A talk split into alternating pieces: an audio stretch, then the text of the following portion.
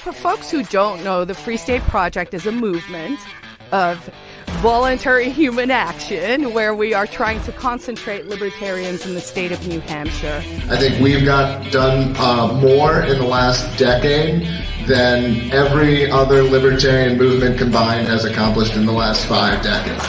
Are my friends and my neighbors who are willing to stand against tyranny, make their voices heard, and have a goddamn impact. You have a problem where too many people are afraid to say what they believe in, let alone actually do something about it. If you're afraid to stand outside the TSA line and piss off 97% of people who are waiting to just take the arm dildo up their ass in five seconds, then you're probably not ever going to make the change. Free State Project, again, it's it's one percent of the Free State movement. I am a friend of the uh, Free State Project. And would you encourage people to check it out? Absolutely. Check it out. Find out. If you like it, join and continue the effort.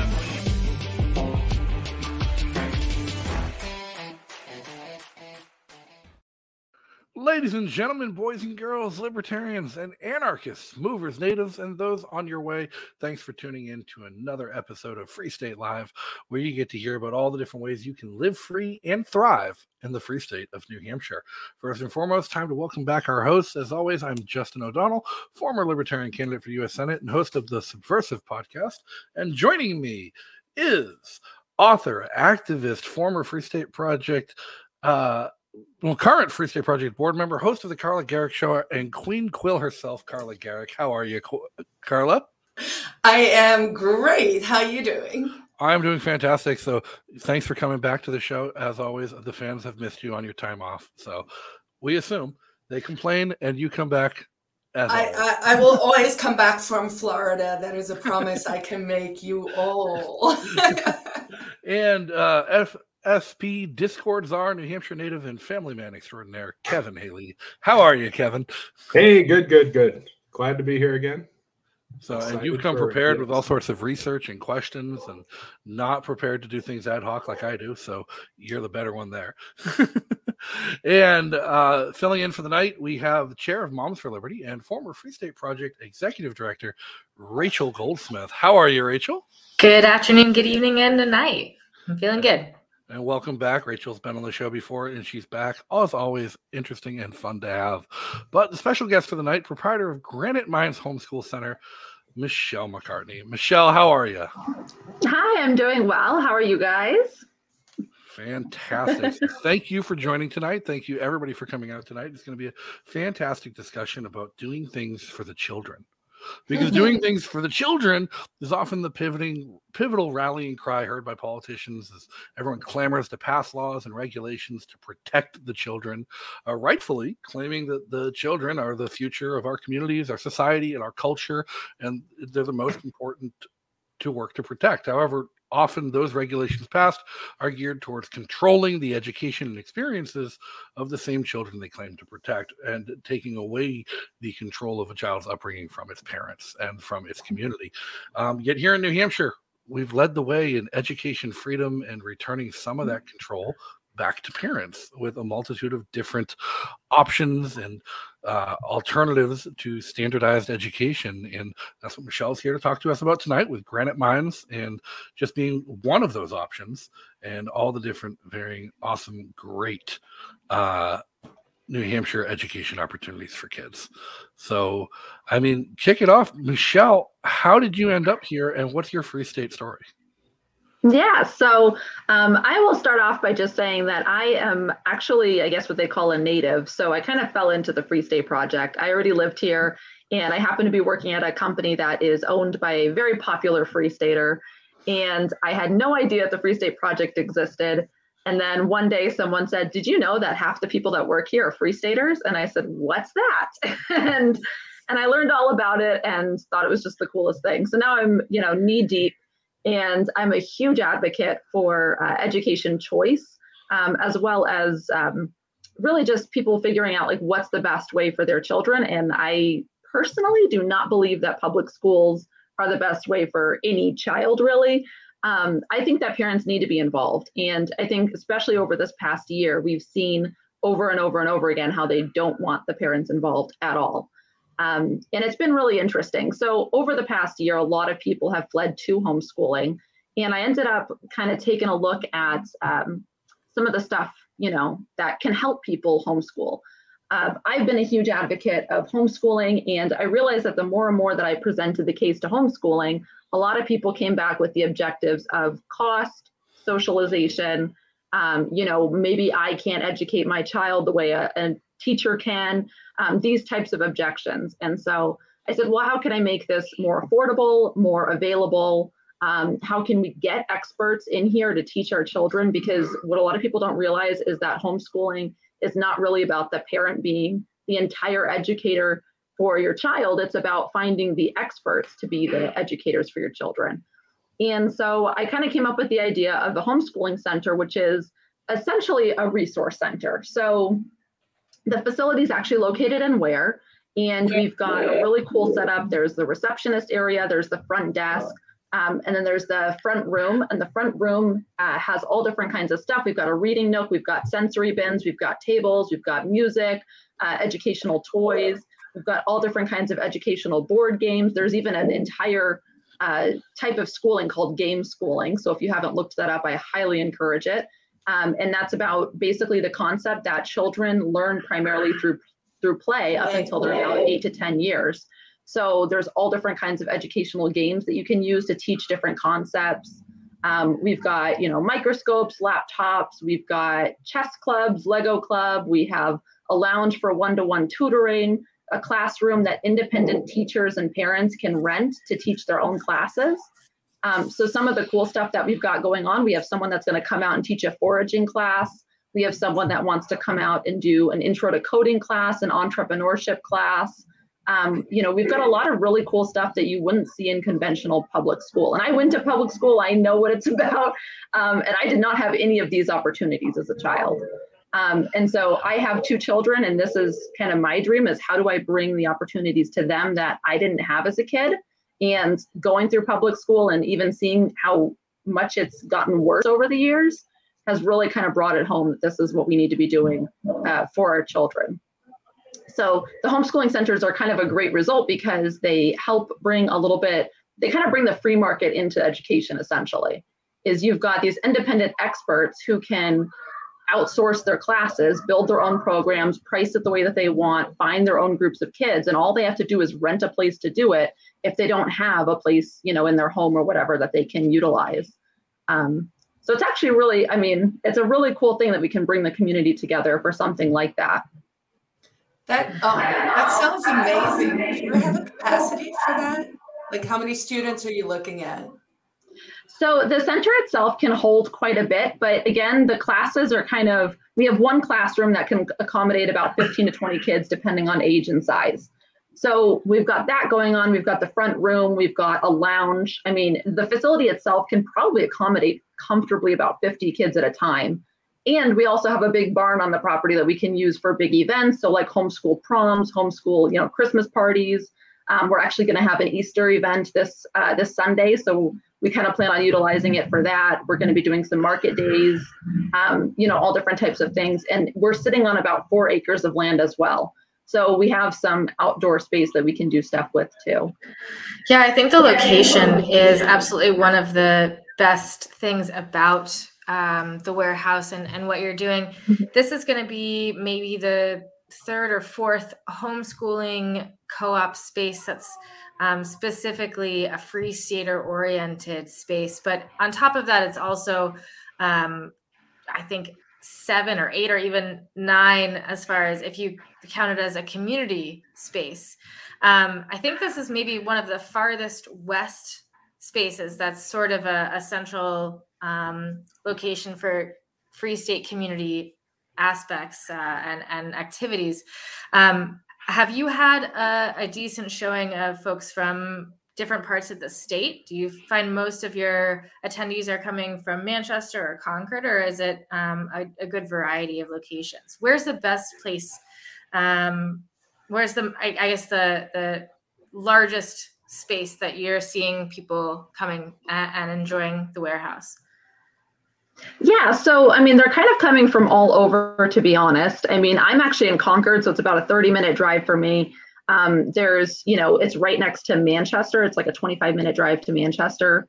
Um, so it's actually a really great location. You can come out from Keene in 45 minutes, and one of the things I always say too is, you know, you know you're in New Hampshire, right? If anything under an hour is not a big deal. So, I mean, realistically, you can, you know, you can accommodate quite a big area uh, with the Weare location. But there's also, I mean, Weare itself has a huge homeschooling community, um, and they have a giant co-op that takes place there. Um, so it's actually, I mean, the, just the location in general is a great location for homeschooling because a lot of people home.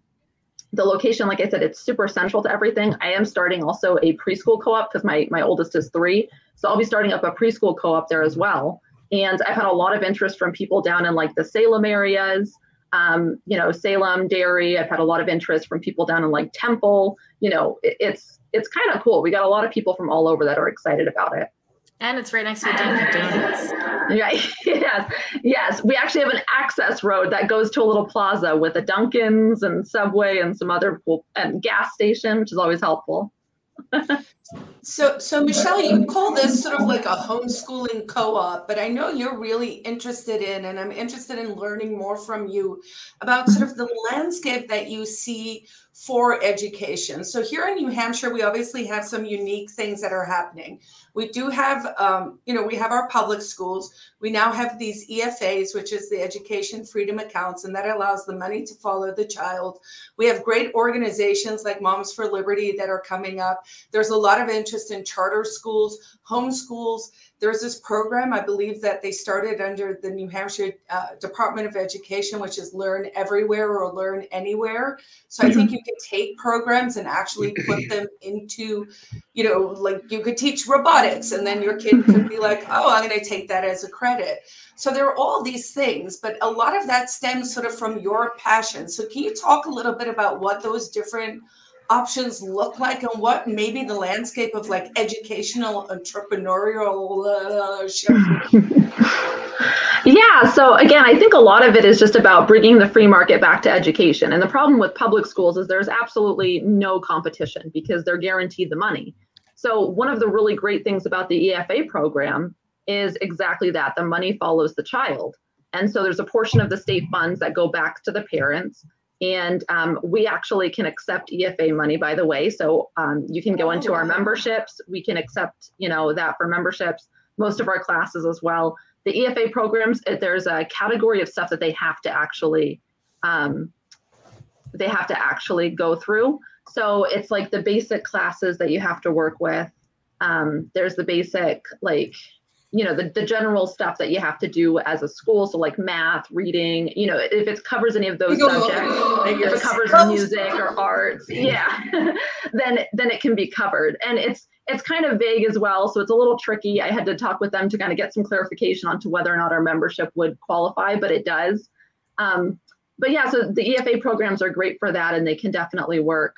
Um, the other part of that too is you know, I have some actually numbers here um, that I can definitely uh, talk about as well. So when you're looking at the money it co- like them what it costs for people to actually the school system, the average public school uh, district does about twenty-one thousand dollars per student. Um, so that's something that's very impactful. Clearly, that's a lot of money when you're looking at, I think it's what's the statistic for uh, homeschooled families? It's anywhere between 700 to 1500 dollars per child per child uh, per year. You know, that's totally different. Private schools, the average in New Hampshire is seven thousand five hundred dollars a year. So when you're looking at those numbers, basic, you know, right next to the public schools, the question has to be why is public schools so much more expensive? You know, and it's because there's no accountability. And so when you look at those different options, Another thing that's very important to recognize is when you look at the difference between um, all that stuff. Sorry, I'm flipping through pages here, but they say that all of the homeschoolers in New Hampshire actually save the state of New Hampshire and our tax dollars. I think it's around $68 million, or I'm sorry, $80.7 million is how much taxpayer dollars is saved because of all the people that homeschool in New Hampshire. Oh, well, that should be a postcard to our neighbors. Yeah. Free Staters yeah. saving $84 million in exactly. something. Propaganda. Yeah. And that's just in New Hampshire. So for um, for all of the US, it's closer to $68 billion.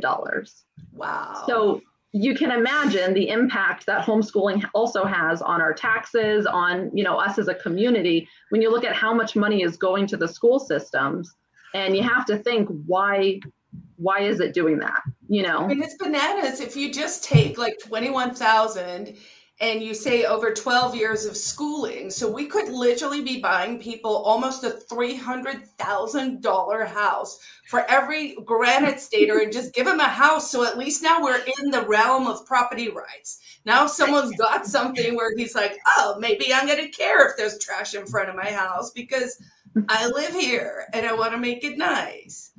Yeah. Uh, anyway, I digress. um, a question I had, mm-hmm. Michelle, was mm-hmm. so a lot of people that I've talked to recently about this was were just people that have recently moved to New Hampshire, and the EFA mm-hmm. thing is a fairly new thing that's kind of people are taking advantage of. So, what is the process from? Um, I have a let's say a third grader that's enrolled in public school, and I want to take advantage of the EFA program, and I want to send them over to you or to like Latitude or another program that's an alternative school or a charter school private school, Catholic school, whatever it might be. Um, do you know anything about the process or the steps that you take to make that transition and then to take advantage of that EFA account? Yeah, so I mean, it depends on you know what kind of transition they want to go to. If they want to go from public school into homeschooling, um, the process is literally as simple as a letter of intent to the school district. Um, it doesn't even have to go to the school district. A lot of people you know opt to do like a private institution because private schools will actually be able to take in those letter of intents as well. And the advantage there is that your information does not go to the government or to you know any sort of government institution because most of the private schools are just required to let them know how many letter of intents they hold. So a private school would sit there and say you know we have 20 100 whatever students that you know are homeschooled in our district or in, you know through us whereas a school system or Department of Education will have all of your information listed. So there's a little bit of a privacy there, so a lot of people prefer that. Um, but yeah, that's super simple. Um, and it's kind of the same thing with a charter school, private school. Once you enroll, that's your compulsory attendance law. You know, that's the requirements. So um, New Hampshire has incredibly simple laws for all of that. If you're utilizing the EFA funds, I think it's just an online thing. So you just go online, apply for it. Um, I do know somebody that's been waiting for a couple months to get their approval, but I've also heard other people say it happens pretty quickly. So I guess it's on a you know per person basis, but uh, but yeah, it's not like a long, arduous process by any means. Oh, okay. And then once you've been homeschooling your kids, um, you need to maintain a portfolio and prove to the state once a year that they have made progress the kids have made progress uh, within some of the basic categories of learning. Um, and it really is as simple as, you know, last year they spelled um, they spelled it F O K Y O U, and this year they're spelling it F U C K Y O U. Like that's it doesn't have to be any more than that, you know. Uh, and I think it's important that um, families know that yes, like there is going to be some oversight, but it is very much um, just some really simple, basic uh, proof that there is progress being made. It's not in many in many states around the country. Homeschooling is really um, quite arbitrated uh, and, Oh, and legislated, and here in New Hampshire, it is very much left up to the parents. Mhm. Yeah, no, I worked with kids my entire life and uh, always found New Hampshire was fascinating in terms of how easy it was to homeschool or to kind of pull your kids out of public school and find an alternative setup for them or homeschooling. And some of that stuff has been very interesting learning curve, you know.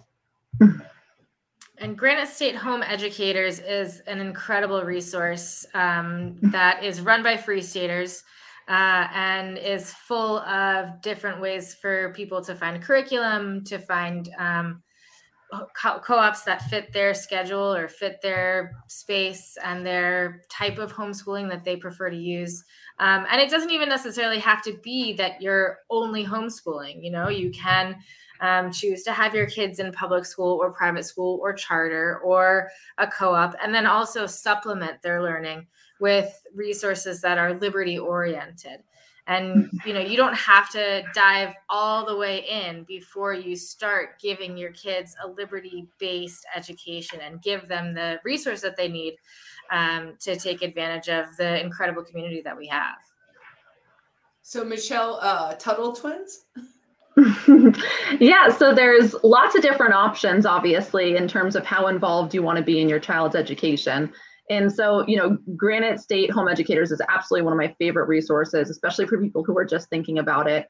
They have everything between, you know, where to begin, what are the laws in terms of keeping up uh, with what you need to do. Um, and just so you know, like those reporting and what you have to do on a yearly basis, you don't actually have to send that in to anybody on a yearly basis. You hold those records for your own, and they're only there for if somebody was to report you for educational neglect, you have records to prove that you didn't. So you don't have to like send that into the government or something every single year. They actually don't know any of that stuff unless there's something that comes up. Um, I also wanted to, because I saw one of the questions below. Um, you do. So in the EFA funds, it's 300%. Uh, yes, that's it. For the federal poverty level guidelines. Um, yes, so that is correct. It's three times the poverty level in order to approve for the EFA funds. Um, and I think that they were working on that, this legislation, to see if they could open it up, but I don't know where that ended up going. Um, um, I, I, I, believe it's in front of the Senate at the moment. They were trying to make okay. the levels higher. And ironically, because our, our um, opponents, Democratic or, or opponents of school choice, I should say, mm-hmm.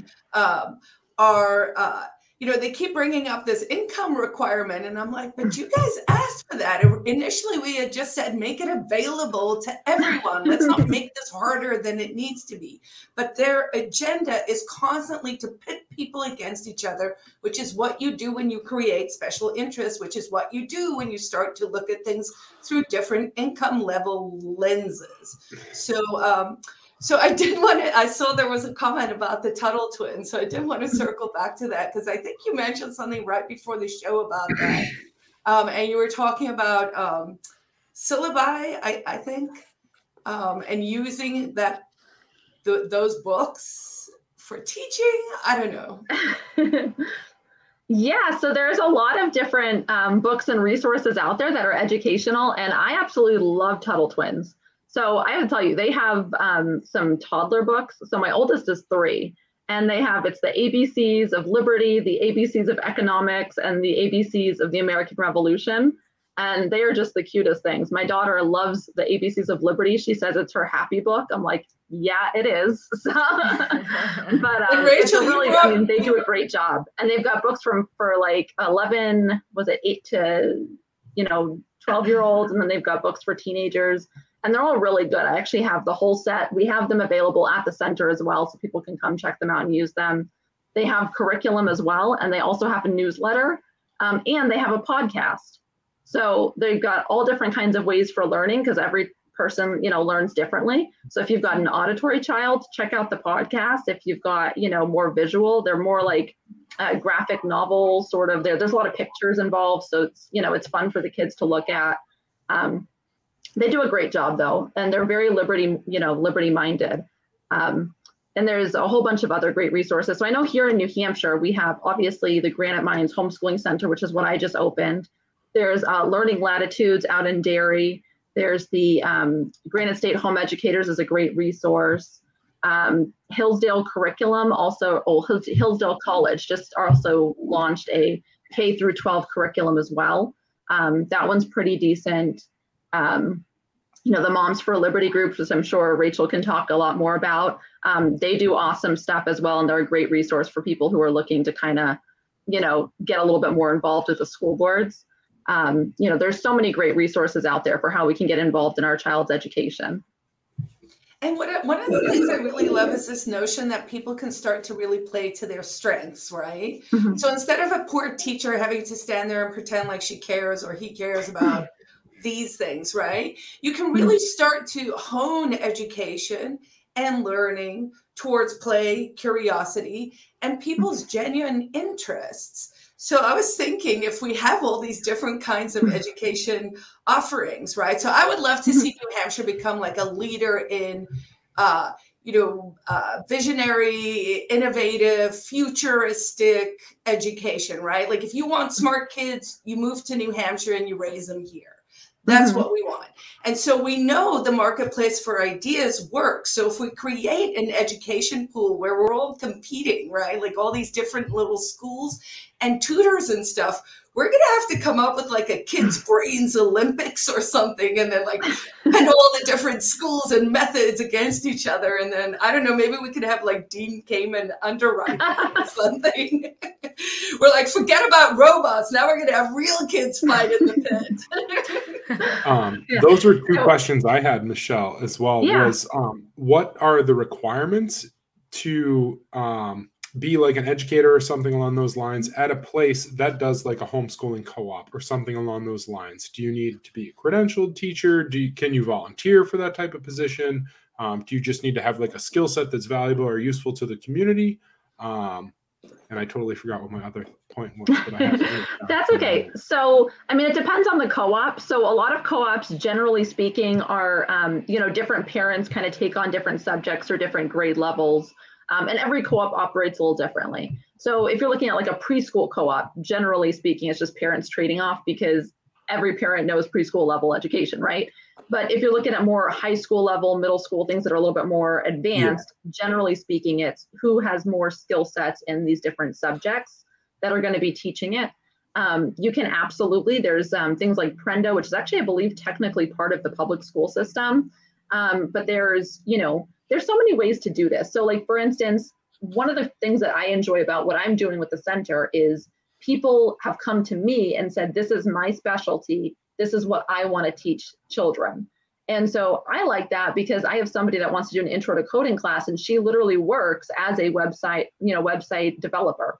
So it's great to have that where this is somebody whose skill set is this this skill instead of you know a public school system or a just a general school system where somebody isn't necessarily an expert in something they just went to school to have a degree to learn how to how to teach someone you know?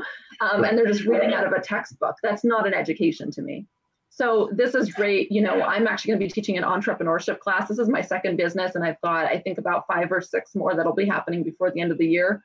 So that's kind of my ex, you know, expertise is opening up businesses, getting them to work without me, and moving on to the next thing.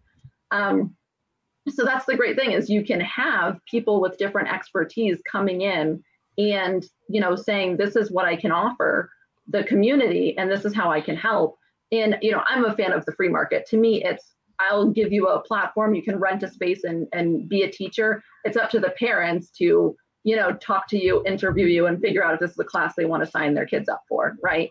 Um, so there's no real accreditation but i can tell you right now all the classes that'll be going through my um, through my center at least they're all people who do this for a living or they've got you know decades of experience doing this type of thing well, so that's one of the actual criticisms I've heard of like Prendapod style mm-hmm. learning.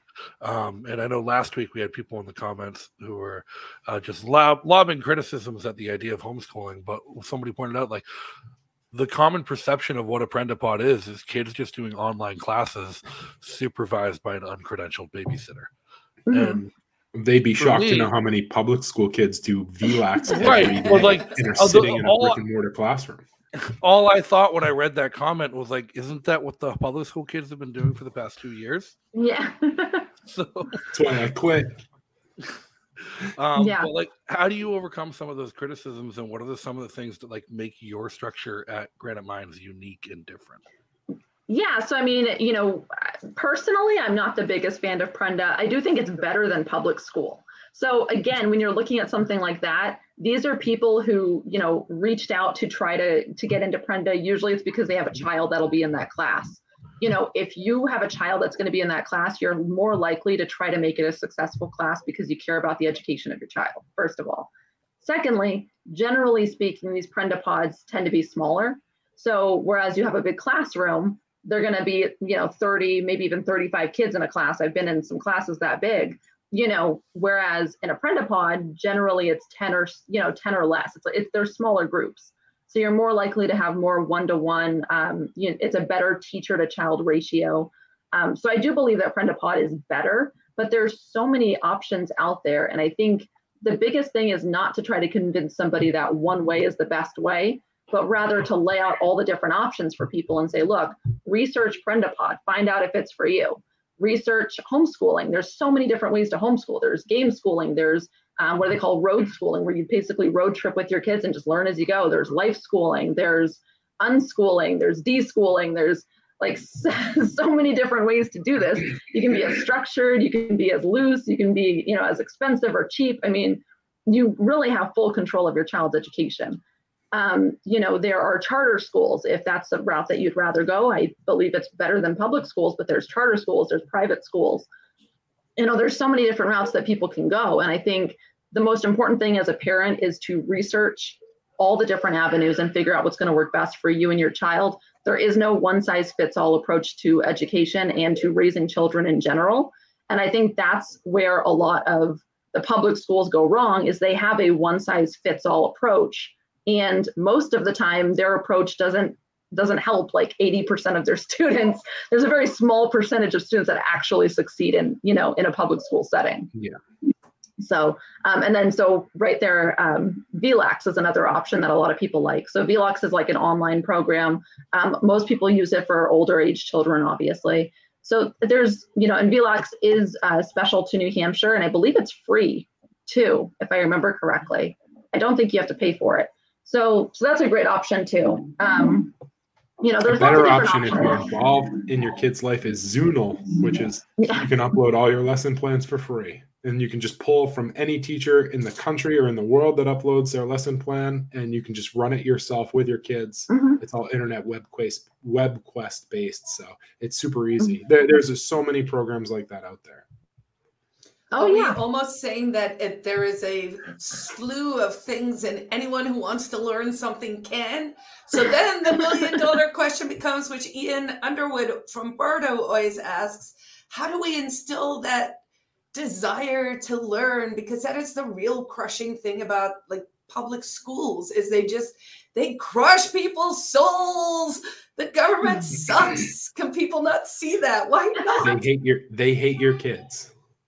Well, yeah, and so the problem becomes is they put them in this place, which is if you've ever been to a public school, it is like the least stimulating environment possible. It looks like a hospital, right? And it's, it's just right.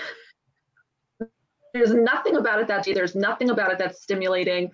They, you know, they stick teachers there that probably don't, you know, most of the time don't even want to be there. They're just there to get a paycheck. They don't care about your child's education. You know, they're there and they teach the same thing to every single student in the same exact way, which is not helpful because all children learn differently and they have expectations. So what's like one of the big running jokes right now is you know you you sit you know an eight year old down in a chair all day and then when they don't sit still you stick them on ritalin. It's like you know that's just not the way that's not the way that that it works. You have to sit there and figure out what works for each child and you have to to tailor to that the other side of it is if you they teach children in a certain a certain way and if you have a child that's advanced and is learning it super quickly now they're being stopped from from continuing their own personal growth because they can't move on until everybody's done with this lesson. On the other side Harrison Bergeron. right exactly. If you have somebody who's struggling because they don't learn in the format that they're teaching now they're getting left behind you know? And so it just it's it's a whole mess. It really doesn't work. but and and so my question somehow becomes, and maybe we can all brainstorm about this, but it's like, how are we losing on this message? Because any rational person can see there's a problem. And so and and and it does seem like people are evolving and and and mm-hmm. moving towards more of a notion that more choice is good but mm. do you have any or any of you have like a like a magic argument you like to pull out, something that you just find is really compelling? I know we we we all the cost of things resonate with us. We're very mm-hmm. data driven. So we like to like see charts and stuff, but we also know that that isn't necessarily what other people find persuasive. So is there an emotional argument or have any of you had personal experiences where you've seen a child go from something to thriving, uh, just maybe something to lift up folks and, and help I- them understand it's possible? I've had a lot of success arguing when debating people about the idea, and someone without kids who doesn't have any stake in the education game personally, other than their future voters who are going to dictate how I have to live my life in my retirement, where I say, like, if it weren't for the fact that you needed childcare, would you think your child's education was adequate? Because so many mm-hmm. people, like, their kids are in public schools because that's eight hours when they can go to work, even though mm-hmm. they're only doing about two and a half hours of schoolwork over the course of eight hours. Like it, it is subsidized childcare is what it's come down to. It's not an education system. And once people realize that, they're much more sympathetic to the argument for allowing choice and allowing education alternatives, but still don't see how it's accessible and something that they could do. And I don't Are they more that bridge. accessible to it? Or are we now staring down the barrel of them trying to actually start it at like 18 months? I mean, there's a real push now to Right. start this like sort of pre kindergarten. Like they were Mhm. like, oh, if we get them at six, we can mold them into little widgets. And they were like, what can we do to the pod people if we get them at 18 months? Well, I will say so. If we want to go to some of the numbers, right? Because I'm a numbers person. Um, when we look at, so this is just specific to New Hampshire, but 2019, there was a total of 2,955 people that started and put in their letter of intent to homeschool. They started their homeschool program. In 2020, over the hype of all the craziness, that number jumped to 6,110 Wow. which is dramatic. That's awesome. And I know, I remember reading an article about how the Manchester School District actually had to start firing teachers because they didn't have enough children enrolled. So I think we have hit a very pivotal point. Um, and one of the interesting things is you look at 2021, the amount of people who went into homeschooling was 4,185. So people continued deciding to homeschool. That's And just in New Hampshire. people who newly started a homeschool, not even people who had been homeschooling through 2020. And do we know what the total number of students currently in the education system in New Hampshire is? Like a I- I hundred thousand? Does that know. sound like a right number? I feel like I heard Well, that they somewhere. don't. They don't have any sort of records for um, how many people are currently homeschooling. All they keep track of is how many letter of intents are sent in. Um, so these are, like I said, these are the numbers based on people who jumped ship at some point during that that year um, and decided. I'm, I'm feeling a strong desire to do a writing campaign. It's, so, and then I'll give you another statistic here. So, an IPSOS survey conducted on May 2020 showed that 59% of the parents were ready to consider homeschooling. Wow. That's dramatic, with 30% strongly considering it. It also says from, from 2019 to fall 2020, the percentage of homeschooled students changed from 3.4% to 9%. That is amazing. And, you know, that's really encouraging because I will say that at the start of COVID, one of the things I thought about, I think we've talked about this before, is I was like, what is a tangible number that we could look at to say we had some sort of su- success over this failure that they forced on us over two years?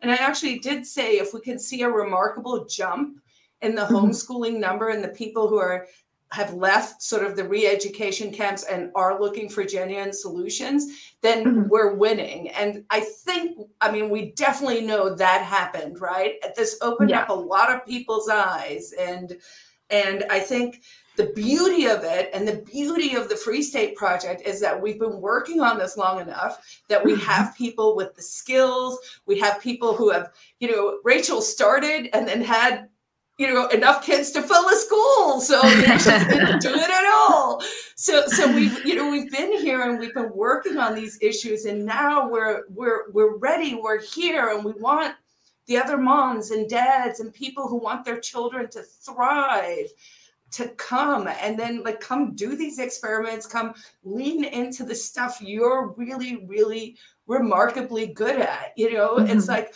oh, your kid could come learn, you know, a short story writing class from someone who's mm-hmm. super talented in that and how to grow plants or how to harvest a chicken or you know how to build a robot just to like not just keep it crazy and rural you know so so so really it's it's it's beautiful to behold because we're seeing this growth and the groundwork and there's so much opportunity and mm-hmm. the schooling and the children actually also create the community right mm-hmm. and so we see that with all the the families that start to build out these networks of community and you know those kids are going to you know grow up and have their network and so there's real potential here over the long term in new hampshire for mm-hmm. a really really bright future, right? So I think so many people look around the world and everyone seems defeatist and you know depressed and everything. And I like to think, you know, we're actually pretty happy up here because we're doing awesome stuff and we so, like ourselves and we like our friends. A quick answer to your question, Carla. I did a quick Google search for you. Uh, in 2013, the state did an education census and there was 188,974 total students enrolled in school, public, private, any school in New Hampshire, 188,000. In 2021, there were only 159,334 enrolled in public schools. All right. So that is interesting. I mean, it could also be, of course, that, you know, because of population, depopulation, people are having smaller families. That's a big enough window where that could factor in. But those are mm-hmm. some interesting numbers. And again, you know, for for for the enemies of liberty out there, no one is saying we don't want kids to be educated. Again, all we're saying is we want them to actually be educated. Well, that's an interesting point too. Is I think the bleeding heart argument um, that you know, not all kids have parents who are going to take an interest and who are going to um, make sure that they get their homework done and their reading done and and kids who grow up in households that have books on the shelf you know do categorically better um, and so that's why public schools or government schools are are important is for those kids who um, are not growing up in an environment that is conducive to them getting a love of learning or or the education that um, you know some people feel that they deserve. Uh, but if you look at the numbers, even families in low income urban areas overwhelmingly want school choice. 75% of Black families want school choice. Like, this is not um, just a libertarian, uh, elitist sort of argument or or even a policy this is something that would lead to a rising tide for everyone because it results in increased competition for government schools and uh, anyone who's studied even a tiny amount of the free market knows that competition is good for everybody I have a new suggestion to win. Is I was like, all right, you know what? You guys, uh, you know, are crushing free speech, but how about this? You're not allowed to post or use any platform or tool or gadget or smartphone developed by the free market. So they can all go back to smoke signals because all the things they love to complain on are things the market gave them. Um, another like red pill moment or your Michael Malice red pill moment um, is I worked with kids in an education in New Hampshire as a native um, for my whole life. And in the last few years with COVID, the amount of teachers and administrators that have reached out to me privately because they're like, hey, man, we know, you know, you do this whole thing. So I wanted to just like quietly say, hey, like we're super interested some of this mandate stuff, some of this lockdown stuff, some of the mask stuff. Like w- this is this is ridiculous. But mm-hmm. union, the, the the situation being what it is, my position, like some of those things, my kids go to school in the district that I'm in. That's holding me back from kind of opening my mouth, from kind of taking that next step and stuff. Um, so I'll have to connect with you after for sure, Michelle, because I know some people all over the state that are looking to start schools very similar to what you've done. Um, yeah. So I think that's another good thing that's in New Hampshire where it's like opening up the pathways for some of that stuff, either from an mm-hmm. entrepreneurial standpoint or from a parent standpoint. Um, having a little bit more money in your pocket for those resources or looking at alternatives for grants sponsorships other programs that you can you can take advantage to on top of the efa um, mm-hmm. that's like a really good opportunity in terms of like helping people who are already in education um, maybe seeing our side of things like carla was saying is like how do you how do you get those people going? Like growing up you think like firefighters police officers and teachers they're they're the good guys. They're always going to be there. They're always going to help you you know until somebody kneels on your neck or blasts you or something awful happens. In the same with my michael malice moment with teachers is i don't want to tell you to google how many kids are molested by teachers every year versus every year but that is a google search you could do um, and then tell me you your kids during the day for eight hours a day. And I was a teacher. I worked with kids my whole life. So that's that, that would be a red pill moment that's happening in New Hampshire that not happening in a lot of other states. and now as programs like this are kicking off the ground, I, I think that there's a lot of there's a really good chance that we could we could take advantage of that. Um, Carla, and, and exactly what Michelle is doing is is the path to do that. Yeah, and really just, you know, we should be teaching when we're thinking about the teachable moments is is the empowerment, right? Because one of the things when you talk about those teachers who will contact you behind the scenes or reach out or whatever, I, I live in that world too. There's a surprising amount of people who randomly hate me, but there are other people who are actually listening and who are coming back over the years and kind of going, you know, I used to think you were super weird, but you know, you've been right about a lot of stuff. And trying to find or create that environment to, to allow more of that is actually genuinely how we're going to win, right? So, you know, if there's a curious teacher, reach out, come to one of these things, go to a farm Friday up at Bardo. Come meet us. We do not have horns. I do, but no one else. uh, we, you know, it's it's it's we want to we actually all want to make things better but we genuinely think we have the secret sauce that is missing from from from their world vision right? And so with empowerment is that moment which i think you know sometimes i think when i say you know we're libertarians it's like maybe we're just people we've been name called so hard we get to a stage where we just don't care.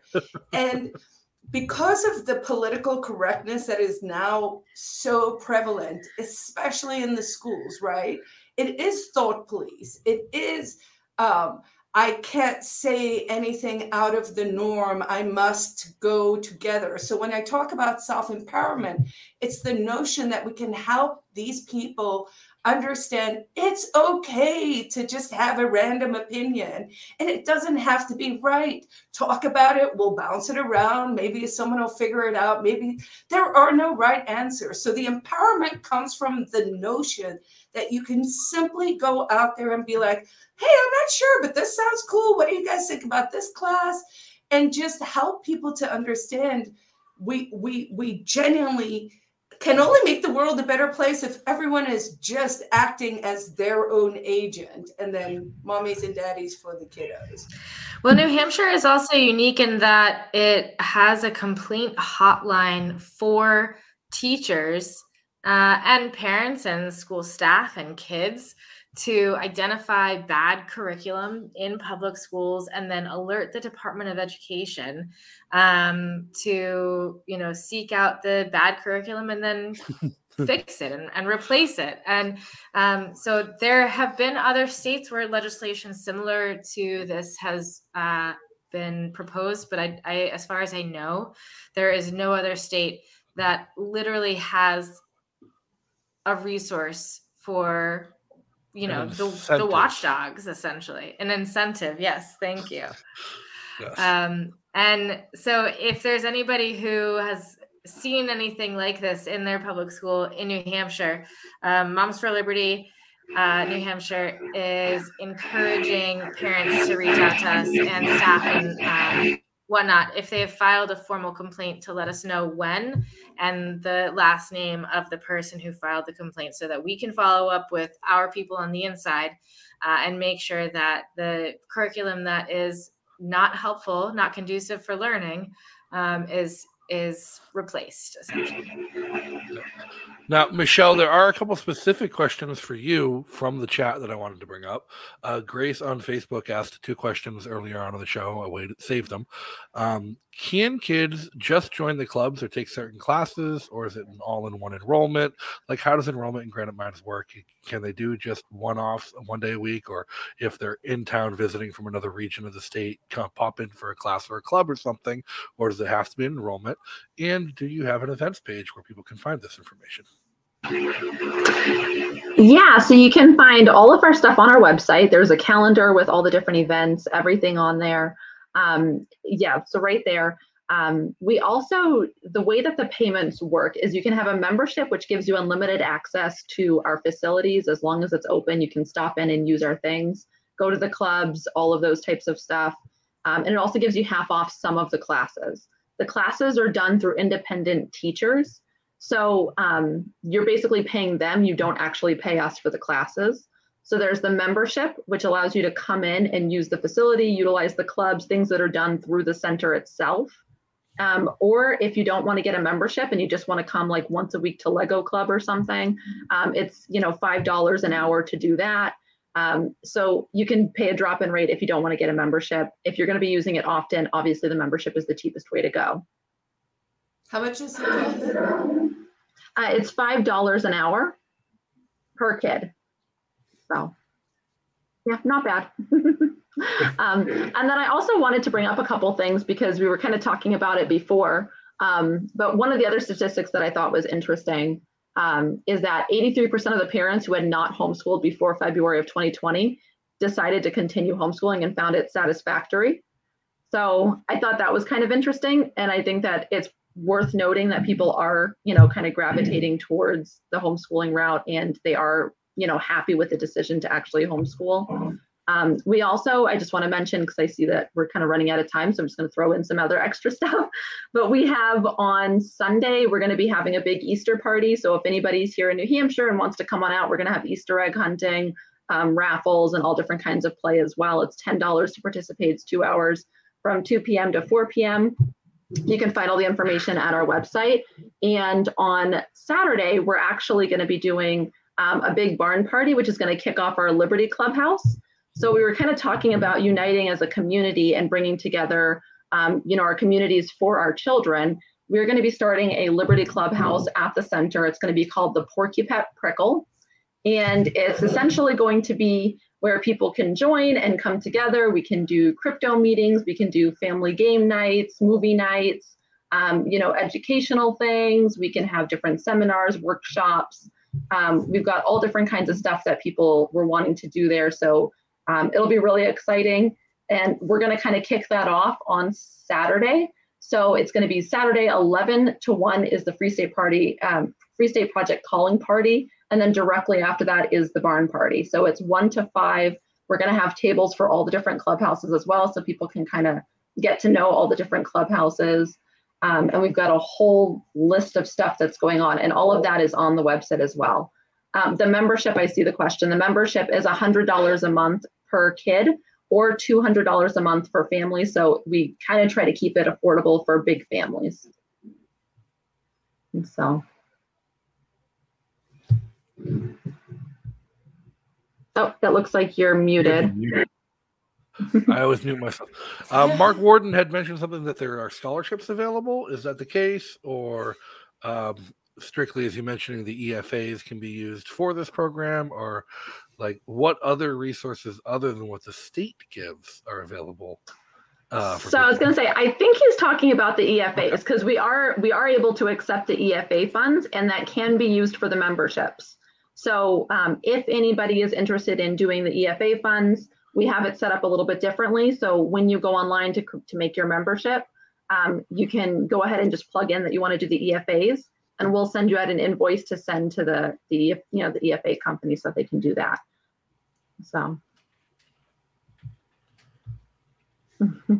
Who's got questions? Right. Otherwise, I'm gonna ramble crazy lady stuff. Come on, well, we can do I, this. I mean, Anyway, sorry, I was hitting wrong buttons while I was trying to answer a question. um, so Seychelles just points out it's like what a great way to cash out of the black hole government schools and redu- reduce your Bolshevik indoctrination. Um, and Mark did clarify that he meant the statewide EFAs. So yes, um, a lot of comments. A lot of people just down on government schools in general, but I think that's kind of not unique. It, it, it is kind of unique to our community in the Free State Project. Like it goes back to Carla's question earlier. Like, how do we get more people down on government schools? Like, how do we get more people waking up? Like, Kevin, you woke up from the inside of it. Yeah, Um, and, and Um, I mean- one idea I do have that we should, sorry, that we should uh, mention more often is th- to the child care point that you were making, Kevin, I think earlier, where it's like, you know, p- parents just kind of want to park their kids because they have responsibilities, they're working to pay the bills, all of that stuff. Is why don't we just go back to abolish federal tax? Period. And no, I'm dead serious because most parents in a two family home, the second parent makes what the first parent pays in federal income taxes. So you could literally free up one of the the pair to to do what they want to do. And okay not everyone wants to do that. I get it. You could probably hire someone. Uh, you know we could work it out if we were allowed to do anything anymore. And so i do think that this whole federal income tax thing is something we should be just pushing harder because that's also pretty easy for people to understand. It reminds Yeah, me of when Carla Howell ran too. for governor. I was saying, it reminds me of when Carla Howell ran for governor in Massachusetts back in the 90s. Uh, or she ran on a platform of abolishing the income tax for the state. And any question she was asked, no matter what it was, how do we fix schools in New Bedford? How do we fix crime in Boston? How do we fix public transportation in Worcester? Her answer was by abolishing the income tax. And she had an argument about how it worked every time. That's great. Yeah, let's. I mean, I think sometimes we should not throw the baby out with the bathwater. A lot of times there's really good messaging that we just have to take a second bite at that apple. I mean, we've been hard at work at school choice in New Hampshire over the years. Uh, someone had said to me a couple of weeks ago, they were like, Oh, no, I heard the home. Oh, it was Tom Woods. He was like, Oh, I heard that the homeschooling there wasn't that good. So I actually called, like, you know, the top people and they were like oh no that used to be how it is but no it's all fixed. We fixed this and this and this and this and this over the years. And so you know if, again if you're passionate about education come check it out. Uh, come for a weekend when there's some event going on and maybe stay a couple of extra days with the kids. Go to one of these pods. Go to one of these events. Come meet the moms. Get the kids together sort of feel that energy and get a sense of what life would be here like here for you and your family because you can see based on all those wonderful people it's pretty damn awesome Oh yeah, Uh, I I have a friend who still hasn't had his kids go outside because of COVID, and he's afraid. Oh my god.